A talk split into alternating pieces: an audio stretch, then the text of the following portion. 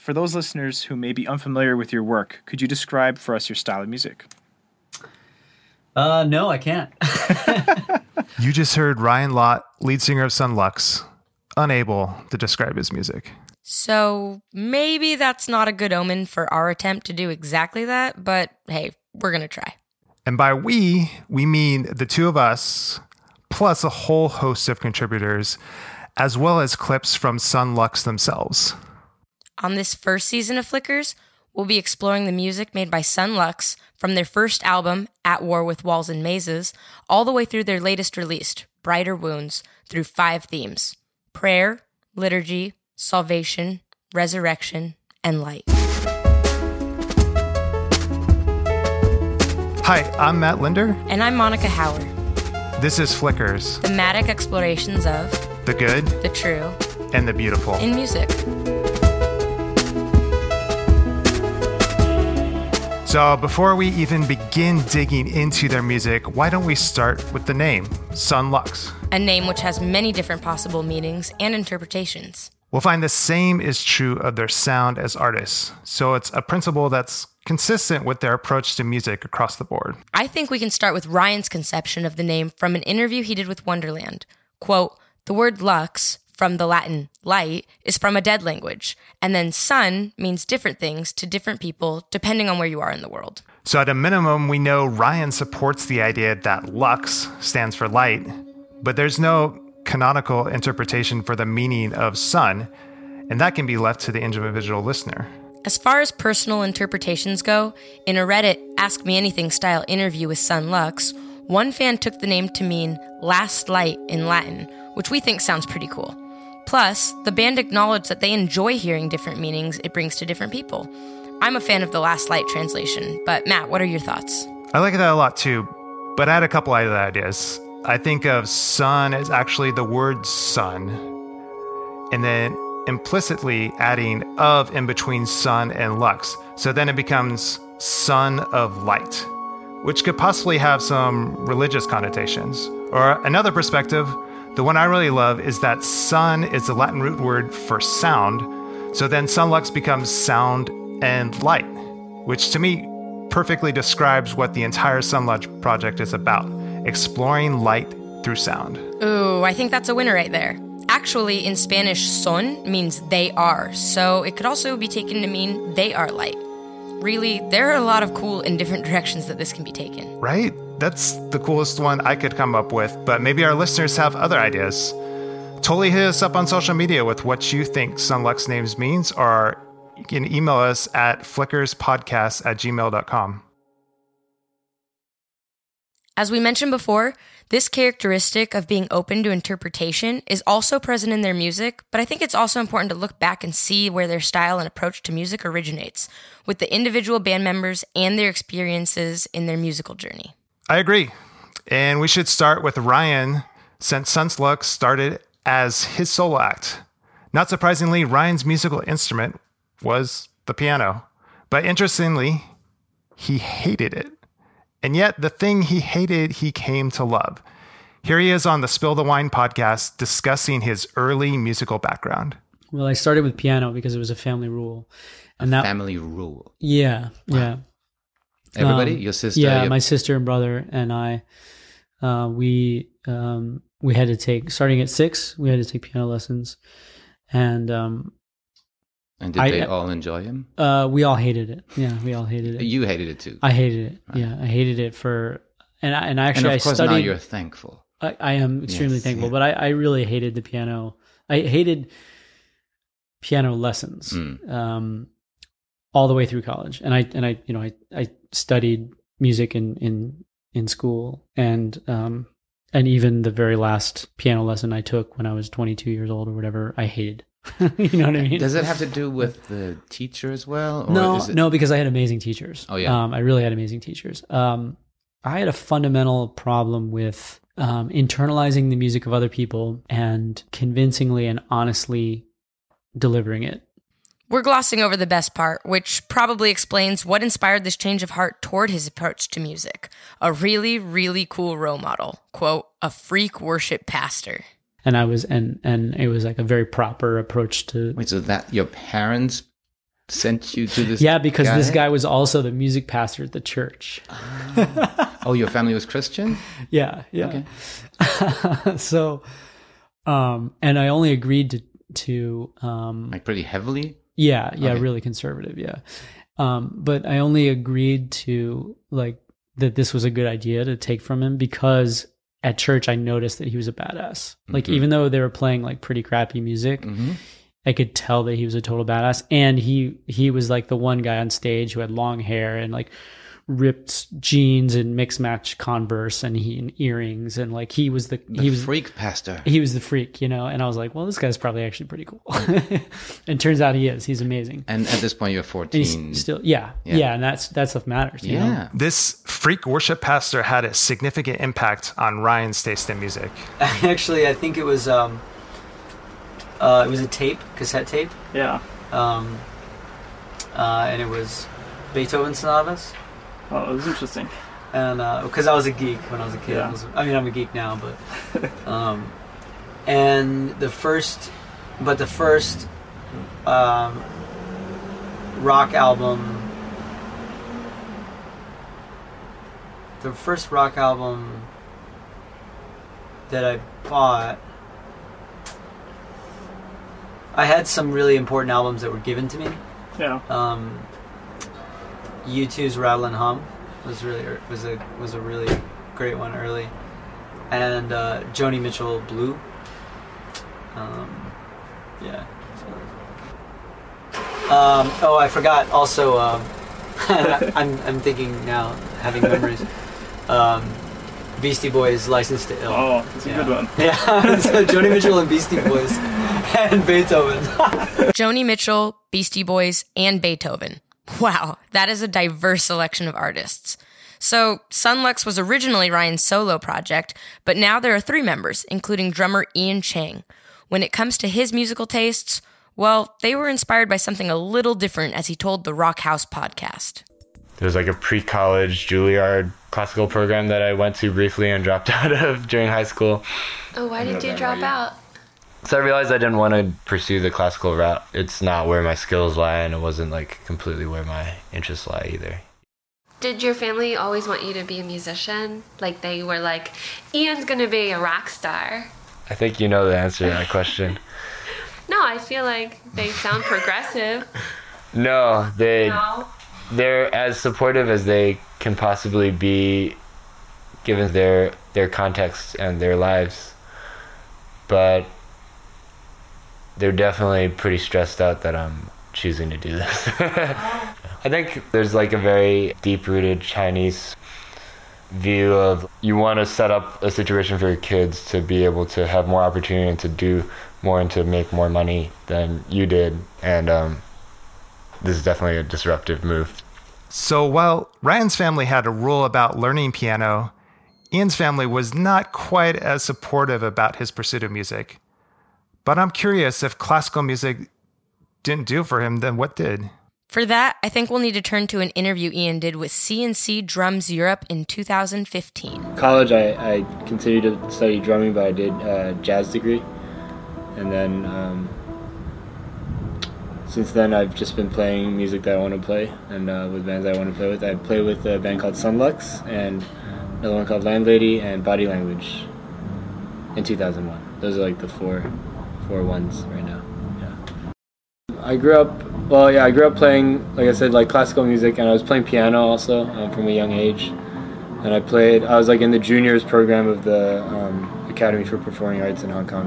Uh, so that was really nice, and I learned a lot from that. Ah, so Ian has this jazz background, but do you know who else does? Son Lux guitarist Rafiq Bhatia. He actually came out with his first solo album, Breaking English, in 2018, which tells us the diversity of musical influences that he has from jazz, classical, rock, and Indian musical styles. But prior to Rafiq's solo album, he also entered the world of electronic music and sound design. As he told the New York Times, he felt ostracized in these worlds. Quote, a lot of these spaces were dominated by white men or are very heavily segregated, unquote. And growing up Muslim in Raleigh, North Carolina, he said, quote, there was a very large percentage of the population down there that were not comfortable with our presence, unquote. It's easy to imagine such distinct experiences would lead to a unique approach when developing their own sound. Indeed. I think this is a good time to hear from our contributors. And when I spoke to them, I was curious how they first came across Son Lux. Our first contributor is Crispin Mayfield, a good friend and a big fan of Son Lux. There is this band, there is a band I really like called Why, Why with a question mark, uh, sort of a indie rock slash rap project um, that was an- on Anticon. And then I was at the library and I noticed this album that, you know, was from Anticon. And so I just got it. And I actually was thinking about the first time I listened to it. So I listened to it. Um, I was driving out to a friend's birthday party, listened to the first half of Walls and Mazes. I love how being a fan of one artist can lead to discovering another artist in their orbit. Blake Collier, on the other hand, first learned of the band through NPR. So I could first came across Son Lux, uh, I think really by accident. Um, I wasn't a massive NPR fan at the time, but I do remember I would occasionally catch uh, new music on NPR website and um, podcasts and things like that.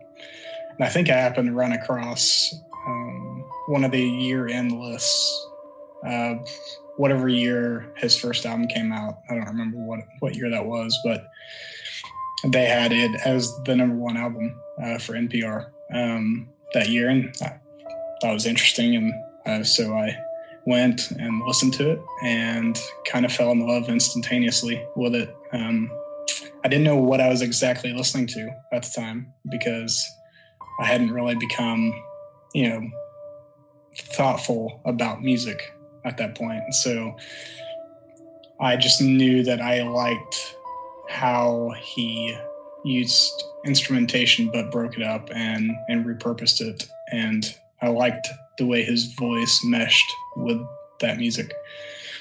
And something about it was compelling. And so I kept listening to it and kept listening to it. And uh, from that point on I pretty much just started buying um, everything he put out whenever he put it out. Like to the point of you know signing up on his newsletter all that good stuff. And then um, whenever he would release a single or you know an EP or something like that, I would go and grab it at Bandcamp or or iTunes, whatever it was available on. And so, yeah, I've pretty much followed him from the beginning um, of his career uh, onward, and so been a huge fan of his uh, since then. But it was, I really think it was pure accident uh, that I kind of happened upon that article and happened upon uh, hearing like whole samples of his music. So I too have discovered so many music acts through NPR. Such a great place to find exciting and unique artists. But moving on to our next contributor, this is how Jeremy Doan, a friend of Blake and I, came to hear about them. I think it was Blake. Maybe you and Blake. I forget. I want to. Yeah, it was, it was one of you guys that I. I can't remember when it was, but you were talking about them or had mentioned them or something like that. And I started listening. I can't even remember what the first album I listened to was, but it would have been, you know, relatively recently, several years ago. Um, after Lanterns came out, but before Bones did, because I was already well into them by the time Bones came out, which is how a lot of my music, my current favorite music comes is through through friends, through people I know that talk about a band and talk highly of them. And most of the time, if I trust those people or trust their taste, I'll listen to it. And I'm pretty sure that's what happened with Son Lux. You and I, Matt, have also had this mutual trust in sharing artists with each other that we think will match the other person's musical tastes. Next up, Chris Carnati, Yeah, who heard so about Son Lux through two degrees of separation to Ian to Chang. answer because I'm not a long time fan of Son Lux. I hope people don't burn me for that. But um, I more of a newcomer to Son Lux, and I first discovered them actually through their project with Sufjan, so Sisyphus. So I spent a lot of time with that uh, Sisyphus album and really enjoyed it. Um, or some of the songs, uh, uh, the way, what is it called? Like the way, um, let me love you the way I want to, or something like that. You remember the name of the song? But anyways, so I came across them through that Serengeti album, and then they were kind of on my radar, but I never seriously listened to them until the release release of this new album. Uh, so, and then this has become one of my like favorite albums from 2018. So I've spent a lot of time with it. Um, but um, let's see. Another encounter that I had that like more firmly put them on my radar was actually an ex-girlfriend. Um, had some sort of mutual friendship with Ian Chang, the drummer. Um, so she really liked Son Lux, and then I started to listen. Fortunately, I didn't use that connection to contact Ian about being on Flickers. But if anyone wants to hook us up with Ian, Rafiq, or Ryan, you know we'd be down for that. But, anyways, here's Damon Ham. And like Jeremy, he found out about Son Lux from a friend. So I ran across Son Lux uh, from a real cool guy from church uh, that I met, and he told me about this group. And to be honest, no, they're not my type of music, but um, once I actually heard the music, I really got into it. So it was um, um, it was him. Uh, he really got me locked in on these guys, and I actually uh, YouTubed uh, to see uh, the the members and ran across a Ryan Lott interview, which really, really, really got me into them. So I started listening to started listening to their music after that. And by the way, that friend was totally me. So while we heard from our contributor how our contributors discovered Son Lux, we can't forget that Ian and Rafiq went through their own discovery process. Remember that Son Lux began as a solo project, which later expanded to include the two of them? So Ian, he found his way to Son Lux by assisting on a remix as heard in this 2018 Face Culture interview with the band. First heard his music because I was asked to, and this was before I met Ryan. Um, there's an artist uh, called My Brightest Diamond that um, Ryan did a remix EP for. That's really awesome. And um, she was putting together like a live session video of one of his remixes. So it was like a version of a remix. So it was like kind of like these multiple layers. And so his remix was pretty, you know, it was electronically kind of put together. And her idea was to make it like a, an acoustic version for, or like a, yeah, arranged version for, there's like choir and I think some like, um, can't exactly remember, but there was like a whole like percu- percussion section and like it was like this whole thing. And I was asked to arrange the percussion parts and to kind of perform as one of the percussionists in this video. And so that was the first time I heard anything. It wasn't a Son Lux song, but it was a Son Lux remix of, a, of a, my Brightest Diamond song. And I just remember being like, oh my God, like this is awesome. And it was also confusing. And uh, I had to like kind of, so I had to really listen. Like I had to like, I kind of like arranged, arranged it um, for percussion and we did it. And then after that, I think at the time, um, We Are Rising was the, the most Mhm. recent album out. So I checked out the album and Mhm. thought it was super cool. So it's funny, I like kind of um, had to pull apart uh, Ryan's music a little bit even before I ever met him, and I, I, that's why when I got the call to tour with Son Lux, I was like, yes, like let's do it. And from that same face culture interview, Rafiq discusses how he came to know Ian and then befriended Ryan online. I guess I, you know, encountered both of them differently. Um, Ian and I had worked together once before this.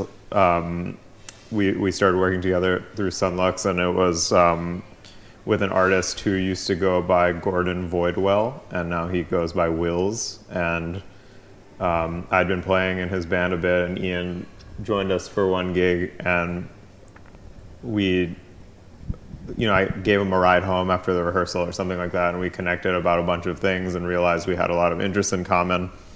And then he ended up going on tour with another artist, and I just like didn't we didn't really stay in touch or whatever.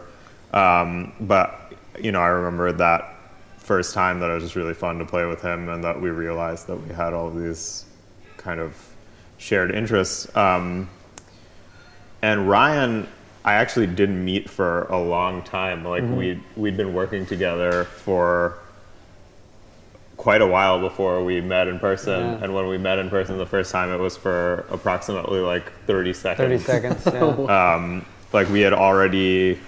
Um, I forgot about that, yeah. I'd played on Easy, and we had worked on the film score for the disappearance of Eleanor Rigby, um, all via Skype hangouts, where we Mhm. were just being like really dumb, and um, it was it was pretty silly. But yeah, so I don't think we actually spent any quality time together before we started rehearsing. It's true. Um, but when we all got in the same room, um, it was just a really good feeling and a really kind of like everybody was um, really excited about and serious about finding a way to bring that music to life in a live setting. And I just remember being really um, inspired by these guys and excited to be working with them. Also, Ian ate everybody under the table, which was Yeah. a surprise. Yeah.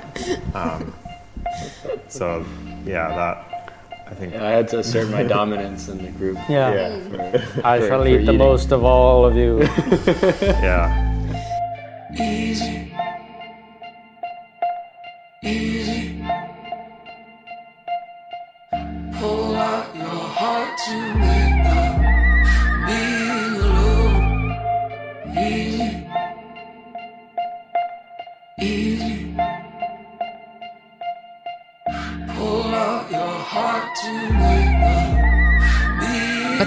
To that story that involves a social media post and a pizza place, as Rafiq and Ian retell on the Rock House podcast. Ryan was basically asking Rafiq to help put a band together. And I was just like, well, we should find a really great drummer, but we weren't sure who.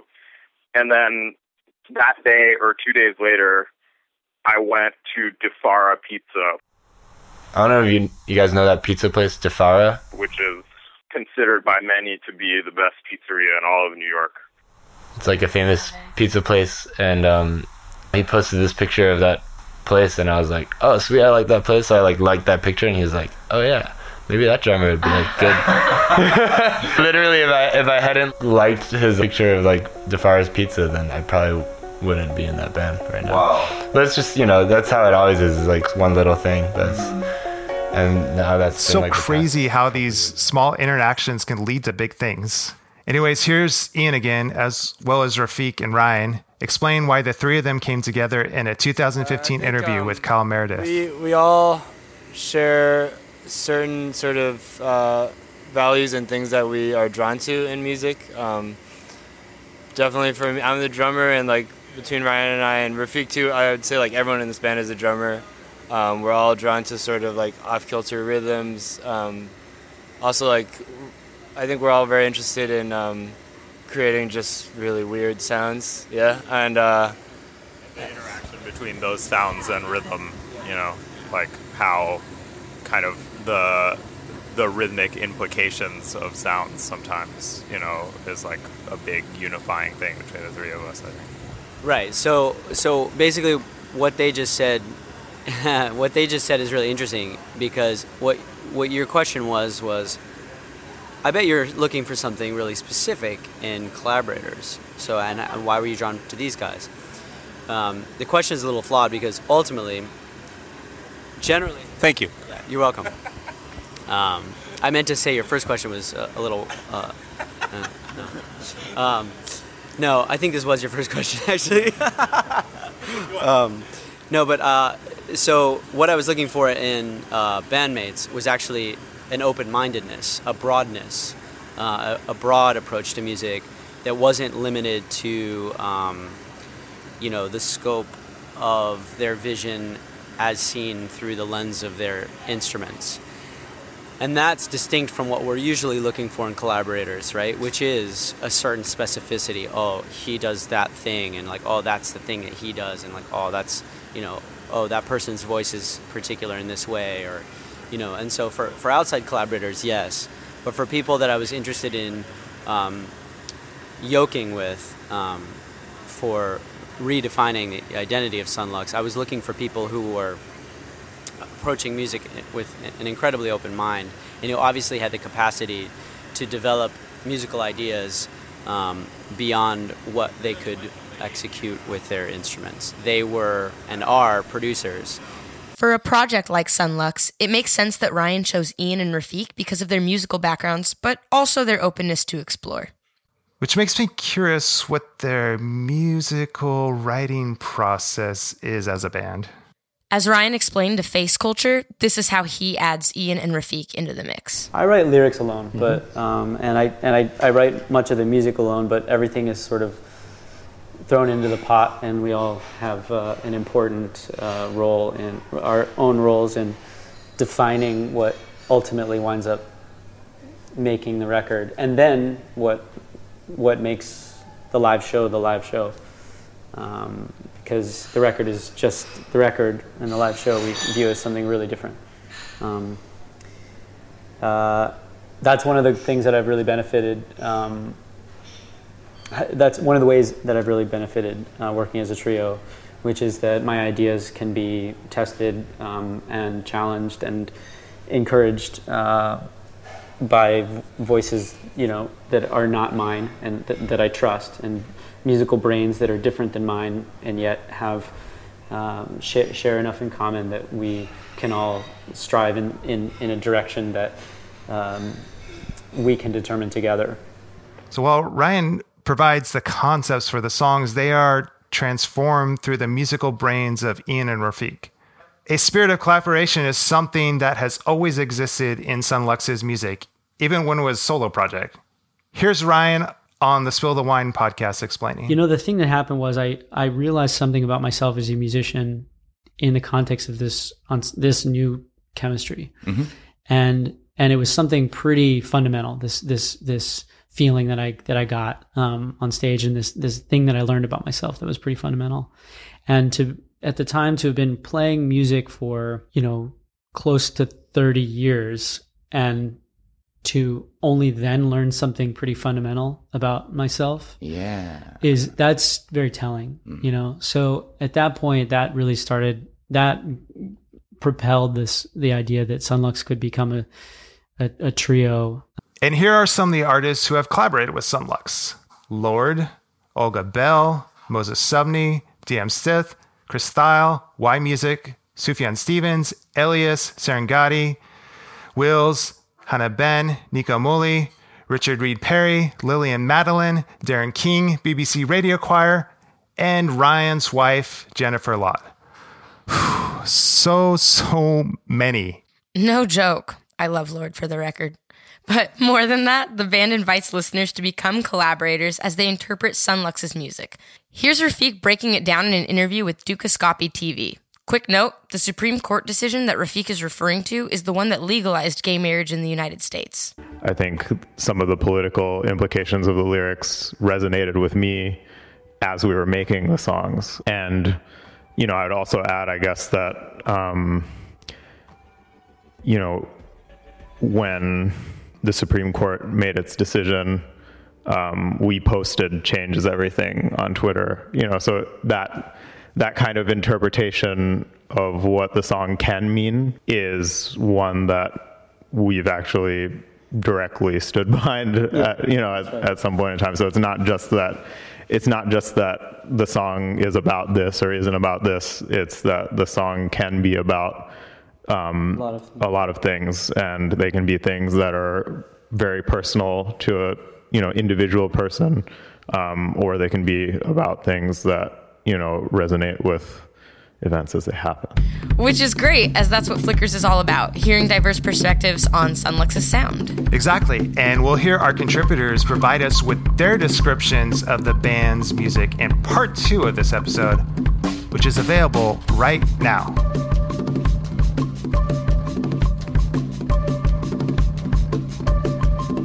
Shout out to this episode's contributors Blake Collier, Chris Carnati, Damon Ham, Jeremy Doan, and Crispin Mayfield. Subscribe, you know, help boost the podcast by rating and reviewing us on Apple Podcasts. It helps get the word out. Tell everyone and anyone you know who is a Son Lux fan, or even those who are not fans. This episode was produced and edited by me, Matt Linder. Storyboarding and scripting assistance by Armani Peterson. And me, Monica Howard.